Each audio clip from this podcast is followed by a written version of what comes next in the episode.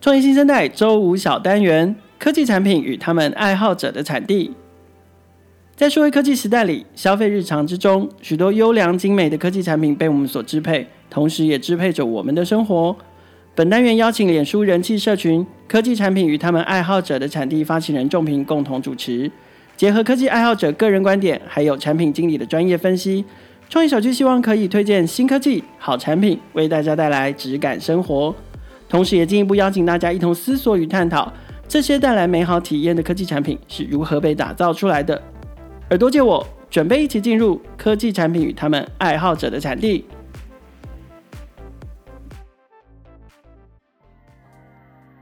欢迎大家收听《创业新生代科技产品与他们爱好者的产地》，我是主持人仲平，现场还有我们的共同主持人凯尔。Hello，大家好，我是凯尔。呃，科技产品与他们爱好者的产地，除了是一个 Podcast 节目之外，其实还有一个同名的脸书社团，里面聚集了各式各样的科技爱好者们，不管是软的啊、硬的啊，其实他大家都不时在里面分享跟讨论各式各样的科技产品还有服务。目前他的社团人数已经超过了三千五百个成员，在里面分享自己开发的或者是他们使用的产品服务喽。欢迎大家可以加入，可以透过节目的简介点击链接，或者是到脸书上面搜寻。仲平，这个礼拜要跟我们分享什么有趣的科技产品或服务啊？我觉得，嗯、呃，凯尔也有发现，就是最近可能网红啊，甚至那种伪网红，其实越来越多了。然后最近有发现一个新的产品，我觉得蛮有趣的，叫 Party Post。Party Post。Party Post。嗯、呃，他呃，你他在在注册的时候，其实就会去问你说你是新加坡、啊、还是台湾啊等等的一些 profile，好像还有印尼，对不对？哦、对，看起来好像不是一个台湾的开发，对对对，好像是新加坡团队，好像是。嗯、那他在做什么？他其实是在 for 一些伪网红，甚至呃一些品牌方。他如果今天想要发案去做 IG 的贴文，或是他想要发一个，就是说人家可以来他的餐厅呃分享一些贴文的话，那可能过去他要自己去找网红或微网红嘛。对。那今天可能这些微网红可以自己到上面去逛，说哦，这个品牌我喜欢，或者这个啤酒我喜欢喝，那我可能符合他的条件的话，粉丝数呃粉丝数呃符合他的一些人数，那我就可以直接去，有点像是发接案啦。接了之后，你就去把 IG 的贴文发出来，如果符合条件就可以赚钱这样。OK，、嗯、所以我觉得看起来，因为我因为仲平的介绍，所以我有去下载，我也去去去玩弄一也是伪网红呢？没有没有没有.就是呢，我我觉得他很像。我们以前看到的那个像奖金猎人啊，发任务啊，嗯、或者是对呃发案网，嗯、就是说他把呃一个一个品牌的行销需求把它切得很碎，而且坦白讲价钱有点很低啦。它可能比较适合是超级无敌的耐米网红，他可能甚至他可能还不是网红，可能他有有兴趣慢慢的跟跟品牌合作，嗯、也许他也想要用一些低的价钱做一些 showcase。那粉丝数不用太高，可能几百到几千都可以。对，等到他真正达到一定的知名度的时候，这个时候才可能才是接正式的案子。嗯、我可能我可能也会推荐一下我同事啊，因为他平常可能会去分享一些餐厅啊、生鱼片的一些 一些文，这样。就是现在越来越重视个人品牌嘛，所以有想要经营个人品牌，然后甚至想尝试接接看一些商业案，看看自己的才华跟呃。极限会到哪里的？可以试试看 Party Post 的这个 App。嗯哼，好，现在其实很多的产品或者是服务啊，都是化整为零。嗯哼，好，包含了呃创业资金募集这件事情，对，也是一个化整为零的行为。好，最有名的就是群众集资。嗯、关于群众集资这件事情，仲平你有切身经验吗？也不瞒你说，我之前曾就是曾经在台湾，应该还算蛮知名的群众募资平台叫 Flying V 担任实习生。什么叫还算知名啊？我觉得你不要这样子太失礼哦，没有非常知名，对对，对。但其实我已经离离群众募资那个实习已经一段时间，大概二零一五年、二零一六这样子。对。然后其实那时候。我当大概担任是群众募资顾问的一个角色，就是等于是说，如果今天团队需要呃来寻求一些群众集资的一些帮助的话，可能会找我们做洽询。那你印象中你经手过成绩最好的产品是什么？然后金额大概是多少？还记得吗？哇，可是因为那时候是实习生啊，所以大部分都是一些协助的角色，然后去跟一些。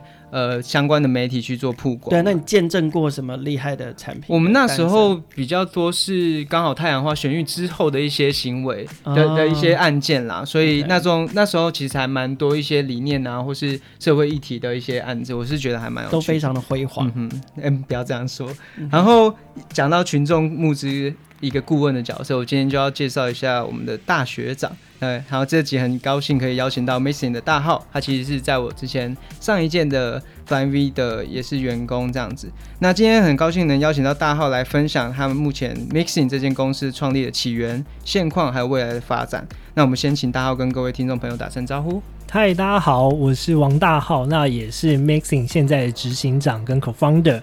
那我过去的经历，其实就像仲平讲的，我之前是在 Fly V 担任专案经理，那也跟仲平一起见证了整个呃太阳花时期的这个蓬勃的发展。嗯、那后来我就去了贝壳放大。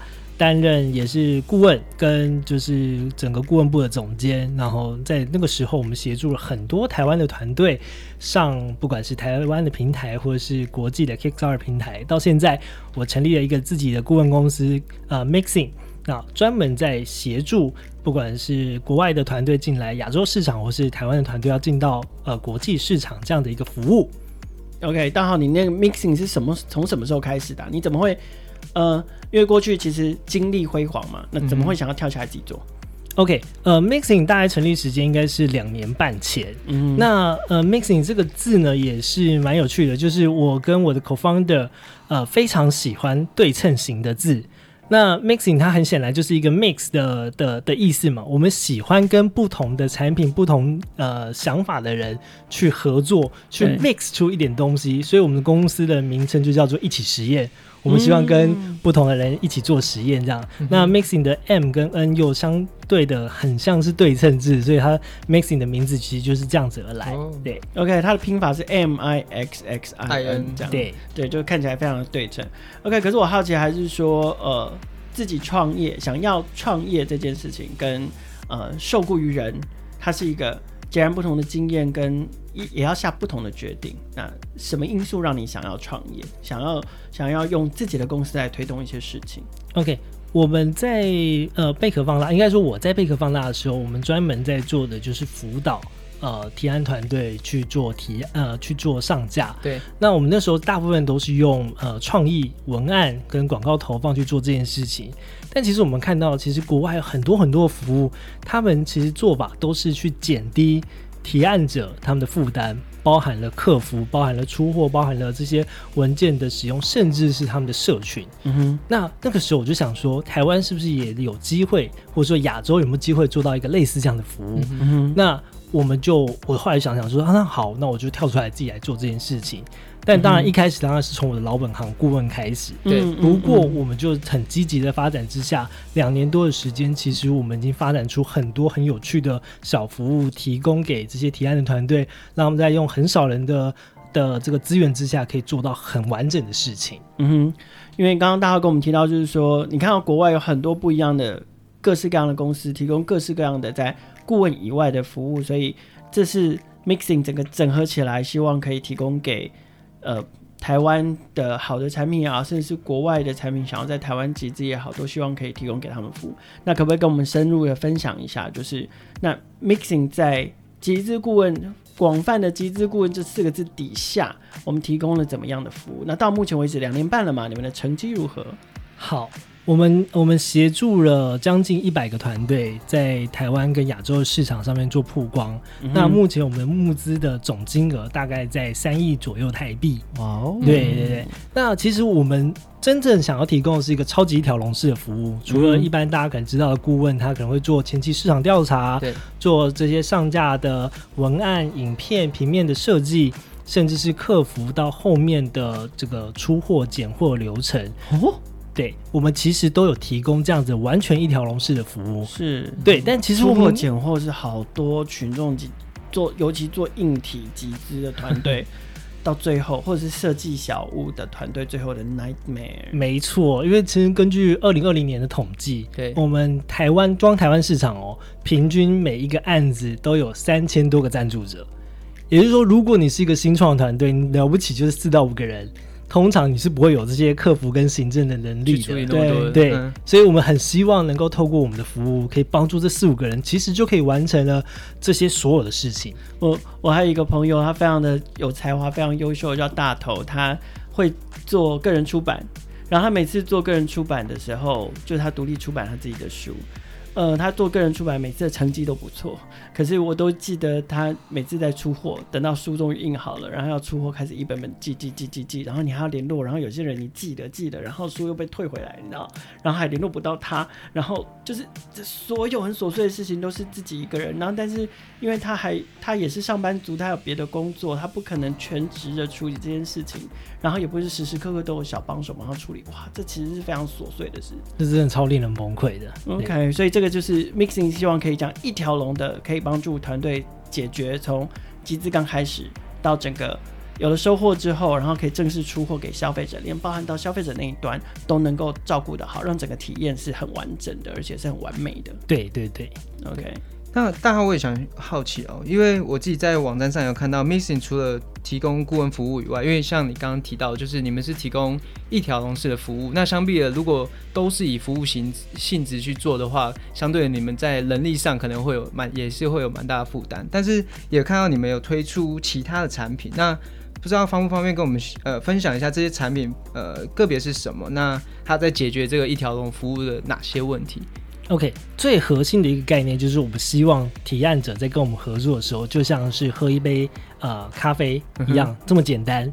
所以，喝一杯咖啡就可以解决。对，喝一杯咖啡就可以解决你的所有事情。Okay. 所以我们把我们所有的服务都跟冲泡的手法合在一起。嗯、我们有现在有三个比较主力的服务，一个叫做 Drip。Drip 它专门是在做呃数据的爬虫，嗯，也就是说，我们的这个提案者们都可以看到，不管是每小时他们专案的变化，或者是他们竞争者的变化，所以他都可以在这个平台里面看到所有九大平台所有案子他们的这个数据的分析。懂？Siphon Siphon 它是专门在做这个就是广告自动化报表，也就是说，提案者其实每个人都很紧张自己的案子跑得好不好，对，但他们又会。呃，又不知道该怎么样去询问我们说，哎、欸，那你是不是每个小时要给我一次报表？那这样大家其实会疯掉的。对对，所以我们开发一个自动化的平台，也就是说，你不管任何时候，你甚至在半夜起床要尿尿的时候，你都可以都可以点开这个连接，看一下你的专案现在的广告跟它所带来效益的这个这个平衡的报表是什么。嗯、对，到最后一个就是我们也是在今年比较主力在推动的，叫做 Brew。那就像凯尔哥讲的，其实群众集资结束，它其实才是另外一个痛苦的开始。没错，对，你要去客户就会开始问你说：“哎、欸，我什么时候出货？哎、欸，我搬家了，我要换地址，我的电话我要送给别人，甚至还会问你说你有没有超商取货服务？这些东西如果是一个团队来做，很崩溃。或者是如果有品管的问题，要补一个小配件，对对对，然后或者说他要退货，哦。”对，反正各式各样、各式各样、各式各样的问题，那这个才是痛苦的开始。所以，我们开发一个 Brew 的系统，专门在解决群众集资后的 CRM 的问题。懂？对，所以 Brew 它就是定位在说，帮群众集资后的团队可以很简单、很轻松的完成所有的问题。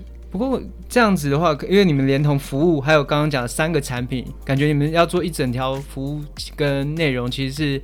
非常耗费人力的。那目前 Mixing 大概多少人啊？你们要怎么去呃去协作？说，呃，谁负责服务端，谁负责去产品的开发跟维运这样子？Mixing 的核心是在于就是群众集资的顾问服务。对，嗯、但其实，在我们这样不断的服务的过程之中，我们发现，如果让所有的顾问不断的重复做这件事情的话，其实是很浪费他们的时间的。对，所以我们成立了自己的技术跟设计部门，嗯，专门在解决当我们的顾问重复在做某件事情的时候，我们就会开发成这个小工具。懂？当他们重复在解决有人要更换地址的问题的时候，我们就开发了一个地址更换小工具，让赞助者可以自己改。嗯、那这些我们刚刚所提到的三个服务，其实都原本就是我们内部的系统。那当这个系统不断的完善完整到我们觉得它可以见公婆的时候，我们就开始 launch 在在这个这个台湾的市场上面找到一些合作的伙伴。可以跟我们一起来玩这样的一个系统，嗯、所以最核心的应该还是像大浩讲，你们基本上都还是顾问先行的模式，就是让大家先来咨询，就是集群众集资在不同的专案类型下，你们可以怎么样给他一些帮助，或是也许你们在内部辅导或是顾问的过程中，可能也会遇到一些痛点，然后是你们也想要提升一些效率的，那可能是内部先运行酝酿一下说，说哦这个产品其实是可行的，再慢慢去试出给一般的一些集资团队使用。对对对。所以我们内部的话，我们其实是有三个工程师，然后两个设计师，专门在在在处理这样的一个系统的的开发跟运行。了解。那刚刚大浩你有提到啊，因为 Brew 其实是算是目前 Missing 在产品线上蛮主要的一个产品。那目前这个产品它有多少人使用啊？那以及它大家应该也蛮关心的是，它要怎么去做获利？OK，Brew、okay, 在呃去年的第三季推出之后，我们将近有五十多个团队。呃，群呃泽泽的团队跟我们合作，然后甚至有些团队它重复的使用次数已经来到三到四次，嗯，所以我们现在总共大概是有六十到七十个计划使用了 Brew 系统，嗯，然后也创造出大概是十七万次的使用人次。哦，对。Okay. 那在 Brew 上面怎么盈利呢？其实我们就很简单，嗯，Brew 上面有个功能叫做加购系统。对，那什么叫加购系统？就是赞助者他可能在啧啧呃赞助了一个笔电的包包，对，可是他在后面的时候，他觉得说，哎、欸，这东西真的很不错，哎，或者说他的弟弟妹妹想要再买，嗯哼，那往往都要再等很久。我们就提供了一个方式，让他们可以在填写问卷的时候，可以再额外多买一个东西，嗯哼。这样透过这样的方式，他就可以透过 Brew 的金流去购买，我们只收这个金流一定的趴数，这样子。了解。那在未来的时候，嗯，Brew 它也会开发成成一个赞助者的电子报啊，提供不管是提案者更多的广告版位，让他们去接触这些已经赞助过的消费者，因为他们是一个最粘着度最高的，而且最精准的受众。在行销。对，没错，嗯。对，其实我前阵子才是 Brew 的使用者。就是我前前次在泽泽赞助了一些商品，然后其实就有用 Brew 这个这个工具，然后那时候就是觉得，因为我其实很早期有在这上赞助过工具，就赞助过一些专案，但其实那时候如果是硬体类的，其实会很常遇到，譬如说回馈品想要调整，就是地址。甚至颜色，或者是因为有时候可能解锁会有新的颜色嘛。如果你今天想要去更换的话，其实过去可能要跟平台方或是提案方去做比较，就是比较细节的交呃呃联系的话，其实是相对比较不便的。所以有布这个产品，我觉得是一件还蛮蛮酷的一个工具。方便问你最近赞助了什么专案吗？我最近其实等了蛮久，但我前阵子因为我。就是因为觉得眼睛有点疲劳，所以我买了那个酷乐肤哦，哦，酷乐肤最近刚拿到，然后我最近每天睡前都会敷一下。那你觉得怎么样啊？我觉得还蛮酷的，因为以前的，就是我没有使用过类似的服务啦，它就是类似的产品，因为它就是冷热。都可以去使用，那它有不同的按摩模式，对对，然后睡前去敷一下，来试试看，说到底对眼压啊一些工作疲劳有没有一些帮助？啊，我们会把发票寄给库乐夫，以上这段广告费。OK，然后呃，因为 Brew 其实要解决事情还蛮多的，尤其以硬体来说，我自己观察，因为大家在集资上对于硬体就是很多要处理啊，像客服啊、订单啊，甚至刚刚大浩讲加购，甚至之后的一些包装配送等等，那。Brew 作为目前想要主打集资后的大小事，那目前在每个环节大概做到什么程度，以及未来有想要再往什么样的方向发展吗？好，在 Brew 的这个整个目前的开发状况来说，我们已经可以很精确的跟大家说，是你在集资后到你出货前，我们可以降低你百分之八十的客服，嗯哼，甚至在过程之中你不需要花任何一毛的广告钱，你都可以增加六到八 percent 的集资金额，在。光光透过加购这个环节，你就可以增加六到八 percent。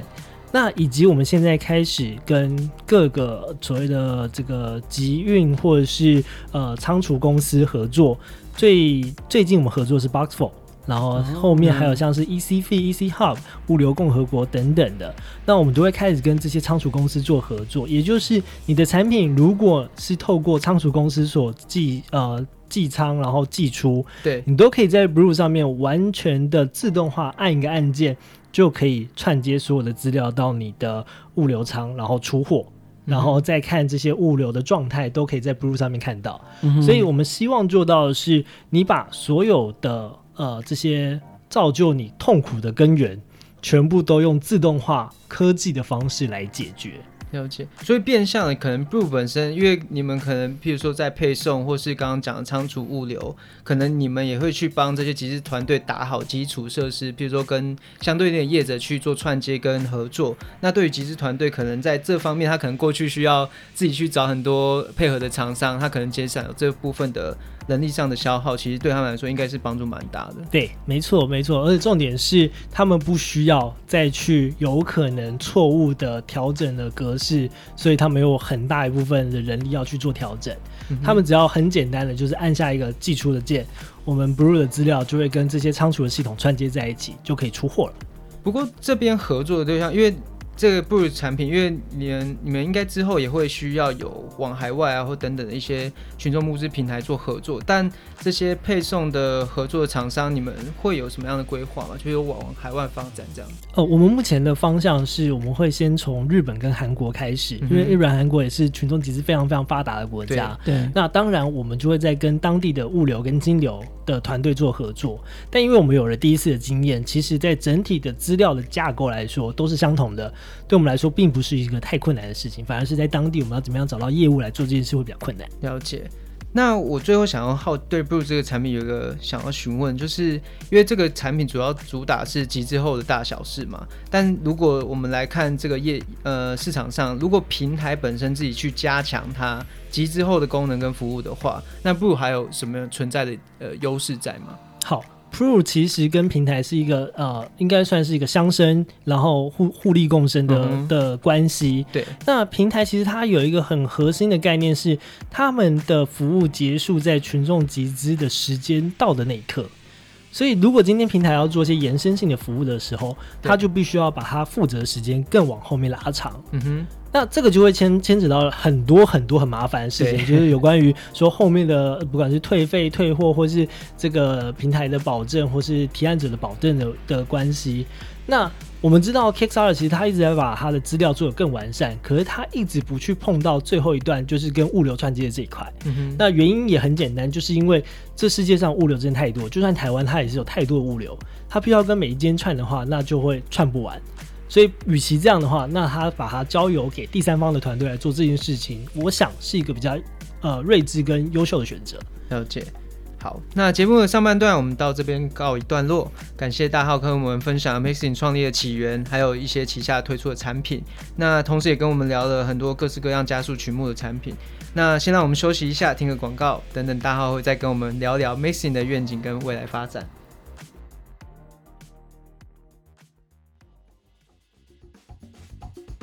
Mixing 一起实验是专为国内外产品团队提供群众募资行销服务的顾问公司，也是台湾啧啧平台目前最大的合作伙伴。成立近三年，已经和超过一百个提案团队合作，创造总值超过三亿新台币的集资金额，打造过数个超过千万金额的热门新创产品。由专业的集资顾问协助操刀一条龙的服务，从产品市场定位、影像素材、文案撰写到广告推广，都能一手包办。想要透过集资平台发表新品、验证市场水温的团队，请联系一起实验，一起打造专属你的集资计划。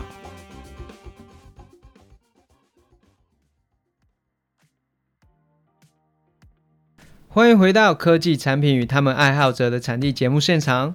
好，我们现场有 Mixing 的创办人大浩，我想要继续请教大浩的是说。呃，集资集资这件事情现在真的非常非常的热。光你刚刚分享了你们两年半以来，目前已经做了三亿台币了。可是其实市场上面有另外一个消费者的声音是说，越来越多消费者觉得自己集集资平台好像是预购通路一样，呃，好像有一点点失去他们当初在，比如说是为了要筹创业成本呐、或者是为了验证这个产品是不是会被市场接受的这样的价值。你怎么看待？这一件事情，好，我们先从集资跟预购的差别，在我们的内部里面是怎么样去做定义的。第一个，我们觉得预购就是我给你钱，你给我产品，我觉得这个东西就叫做预购。对，但集资是我你给我了你的理念，而我决定用我的钱支持你，那让这件事情可以发生，这是一个集资。嗯哼。那我了解到现在很多的消费者会觉得说，哎，好像预购跟集资的差距并不是那么远了。对，所以在这个状态之下，其实如果你看到泽泽的平台，它也把集资、群众集资的项目跟预购的项目拆成两个不同的区块。哦，我其实没有注意到。啊，对，其实他们会未来会做的，开始会越来越做的更明显一点点。对，那群众集资它是会在第一个版面有最好的曝光跟最容易让大家看到的机会。那预购的话就会比较摆在下面。那在这两者的定义，在平台上面也说了，就是说，如果你是一个原创性的商品，当然是上集资平集资的类别。对。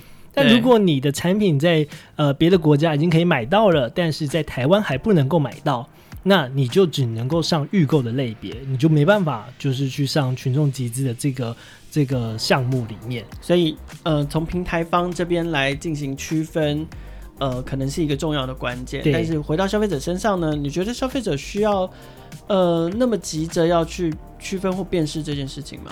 呃，我觉得在如果在呃提案团队都很很诚实的呃披露了他们足够的资讯之下，嗯，其实我觉得消费者对于群众集资或是预购不不需要有太大的或是太针对性的反应，嗯，因为当这个产品能够满足到你对于呃你生活的想象或是能够改善你的生活的时候，它某方面来讲就是帮助了你。去完成你心中美好的那个蓝图。对，那当然我们会认为说群众集资还是更纯粹一点，把它摆在就是呃理念交换的程度。嗯。但你也不用去排斥说，就是难道这个预购行为就是不好的？那预购的类别，它往往也是有很多成熟的产品，它透过这样的方式，能够先了解到市场的需求来做这件事情。OK，所以我们回过头来还是来看群众集资这件事。那 Mixing 作为呃。大大的概念来说，还是一个群众集资顾问的角色。没错。那 Mixing 的服务特色是什么？哦，我们服务特色，呃，第一个是我们协助国外，尤其是欧洲、美国的新创团队，他们如果要进到亚洲市场。包含了台湾的市场、日本的市场、韩、嗯、国的市场以及东南亚的市场，我们会协助他怎么样进到亚洲市场的布局跟行销。那同时，我们也非常的专注在帮台湾的团队找到海外的通路去进行。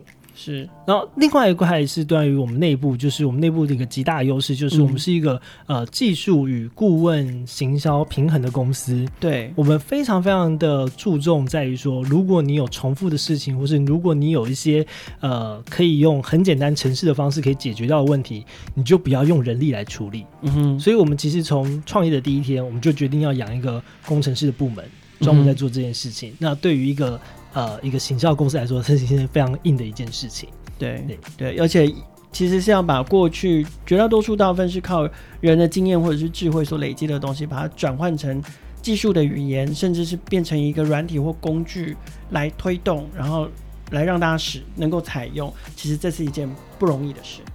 但大浩也刚刚有提到，就是你自己对于或者你们团队对于其群众集资的一些想象。那以 Mixing 这个公司的角度来说，那它的比较长远的愿景会是什么？有没有一个可能比较具体的一些案例或 role model 都可以给大家参考？好，我们在我们在呃 Mixing 这间公司，它的一个愿景就是我们希望把呃新奇有趣的产品跟对的人、有趣的人去做结合。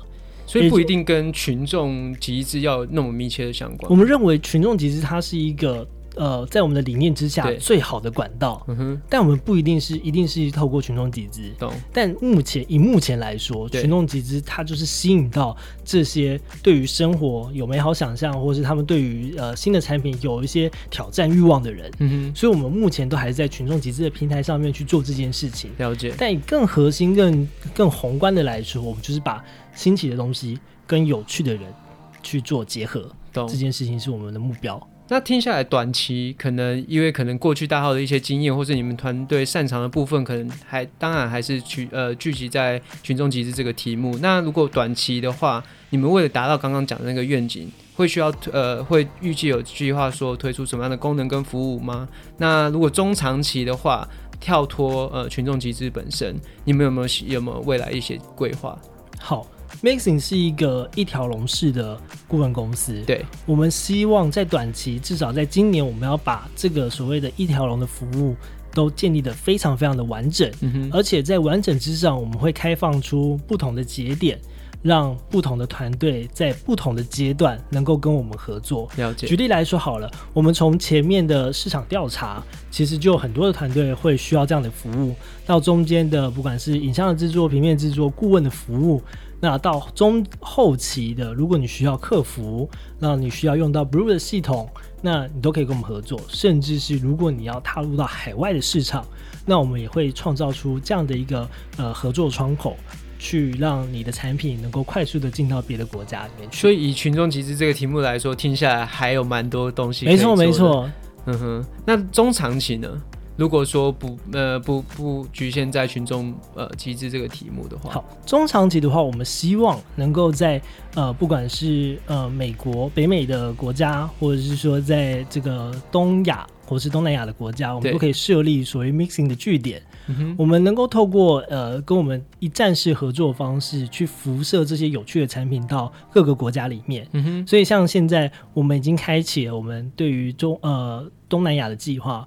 其中包含了这个马来西亚啊，包含了泰国，跟包含了印尼雅加达的辐射计划。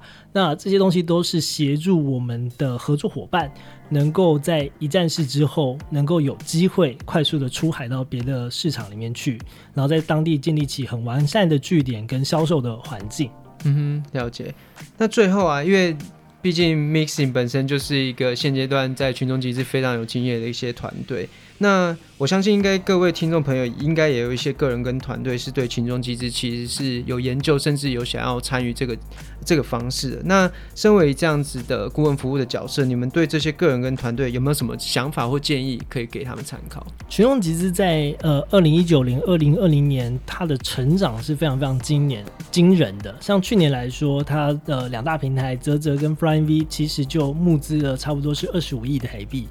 那在我们的预估里面，它其实成长还没有停止，所以在二零二一年的今年，它其实是有非常非常高的成长空间。所以，如果你今天你的产品或者你的理念需要有一笔资金去支持，其实是很推荐放在群众集资的平台上面去试试看，消费者对于你们的反应是什么。但更进一步的是说，你们的产品是不是呃受欢迎？你也可以去试着像找这样的 agency，像 Missing 这样的一个顾问公司，因为我们可以透过我们的数据库，或者是我们的经验，甚至是我们对于这个产品的呃对于呃它的使用的想象，在这样的合作过程中，你可能可以激发出一些新的灵感或新的功能，然后把这个产品变得更完善。所以我给的建议是，你可以在上架之前去找一下平台的 PM。啊，聊聊，然后再找这个顾问公司的 PM 聊聊，他们可能会给你不同的方向，但我觉得这都是一些好好的好的建议。这样，感谢大家今天前来节目分享，呃，Mixing 还有旗下的一些产品的创立跟起源。那之后，如果你本身对群众集资有一些兴趣，不管在任何节点遇到任何的困难，或是想要询问的地方，都欢迎呃找 Mixing 聊聊。好，听众朋友们呢，除了透过 Mixing 可以认识并且参与支持好的集资专案，还有创业项目之外，各位朋友也可以在 SoundOn 上面听见每一个创业新生代的故事。我们同时也有在不同的平台放送，包括 First Story、KKBox、Apple Podcast、Google Podcast 还有 Spotify 等。每周三跟周五都会新鲜上架，欢迎大家随选收听、订阅、分享，还有五星按赞，跟我们一起共同关注创业新生代。